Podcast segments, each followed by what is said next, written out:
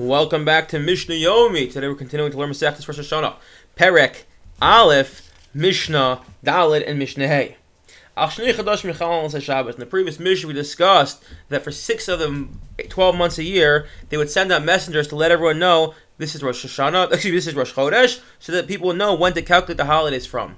That being said, they only did that when it wasn't Shabbos. However, if it was Shabbos, they'd only violate Shabbos for two of the Rosh Chodeshes, namely Al Nisan Al Tishrei. Why? So it makes a lot of sense.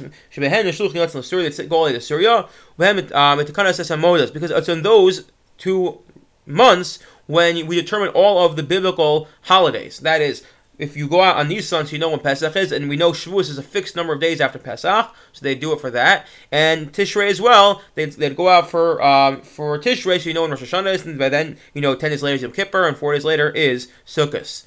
When the Beis HaMikdash was standing, they go on all of them in order to um, to let everyone know these are the Musaf offerings that are going to be brought. Mishnah Hey. Whether the moon was clearly visible or was not clearly visible, they would be Chal Shabbos. Who? So this is talking about the witnesses who saw the new moon were allowed to violate Shabbos in order to get to the temple to let them know it's uh, it's time for um it's time to make to, to determine it's Rosh, Rosh, Rosh Chodesh.